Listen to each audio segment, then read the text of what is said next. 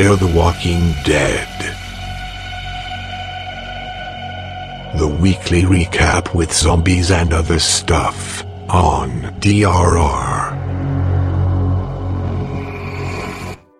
Herzlich willkommen zum ersten Fear the Walking Dead Recap hier bei Deep Red Radio. Vielleicht etwas verspätet, aber besser spät als nie. Nun gut, kommen wir zum Wesentlichen. Natürlich ist ein Gesamturteil nach der Pilotfolge von Fear the Walking Dead, dem ersten Spin-off zu The Walking Dead, nicht möglich, aber ein erster Eindruck ist dennoch drin. Des Weiteren, ich habe mich weder über das Spin-off informiert, noch habe ich irgendwelche Trailer, Teaser, Viralschnipsel gesichtet. Was ich allerdings gesehen habe, ist The Walking Dead Staffel 1 bis 5 und gerade letztgenannte im Zombie-Quintett ließ mir oft die Halsschlagader pulsieren. Zur Handlung.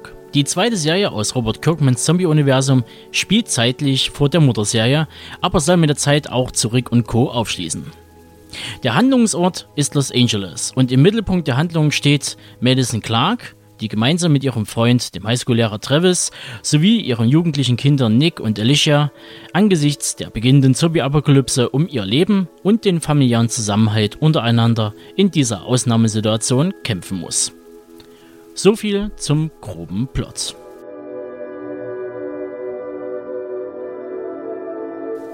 Bevor ich auf die Details von Fear the Walking Dead eingehe, werde ich nochmal den Bogen zur Hauptserie spannen.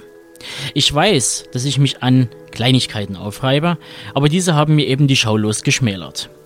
Seien es die ewig gleichen Settings, das nicht vorhandene Ausformulieren der Charaktere, unsinnige Handlungsstränge, die nichts zur Narrative beitragen, oder das zum Teil billige Production Value. Ein weiterer Punkt auf meiner Liste ist die fehlende Weiterentwicklung des Personals. Ab dem Prison Governor Act herrscht Stillstand. Die Figuren verhalten sich repressiv, radikal und sind zu keiner Reflexion fähig. Daraus resultierend ergibt sich seit mehr als 32 Folgen, eine Rahmenhandlung, die mich schlichtweg die Stimmung verhagelt. Und nun kommt Fear the Walking Dead um die Ecke. Meine Erwartungshaltung war also eher von skeptischer Natur. Die erste Folge und wahrscheinlich auch die kommenden Episoden dienen rein der Exposition. Das vorgestellte Personal mit deren angedeuteten Hintergründen wirkt zwar etwas arg konstruiert und schöpft zudem sein Potenzial nicht wirklich aus, aber das sei an dieser Stelle verziehen. Positiv zu bewerten sei vor allem, dass sich die Showrunner dafür entschieden, dem Piloten die nötige Zeit einzuräumen, die Welt vor der Apokalypse zu präsentieren. Ebenfalls positiv ist der Umstand, dass der Fokus nicht auf plumpen Gore-Einlagen liegt, sondern das Thema der Familie in den Mittelpunkt rückt. Die abwechslungsarmen Nadelwälder und öden Landschaften werden gegen das noch lebendige Los Angeles eingetaucht.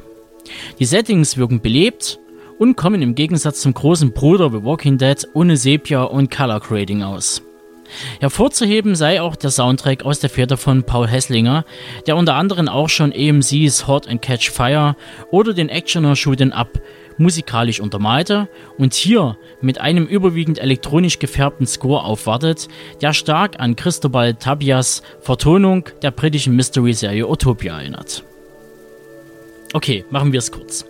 Zu hoffen bleibt, dass sich die Verantwortlichen bei AMC und Fear the Walking Dead ihrer Aufgabe bewusst sind und hier den schmalen Grat zwischen Drama und Horror etwas besser auf die Reihe bekommen als bei der Originalserie. Der Einstieg für den Piloten ist solide, aber hat reichlich Luft nach oben. Und da die Regeln dieser Welt dem Zuschauer auch hinreichend bekannt sind, sollten die Macher den Mut haben, neue Wege zu gehen, sonst haben wir einfach nur ein Walking Dead 2.0. Tja, und ob dies passiert, erfahren wir erst in den kommenden Episoden oder auch nicht. Wir werden sehen.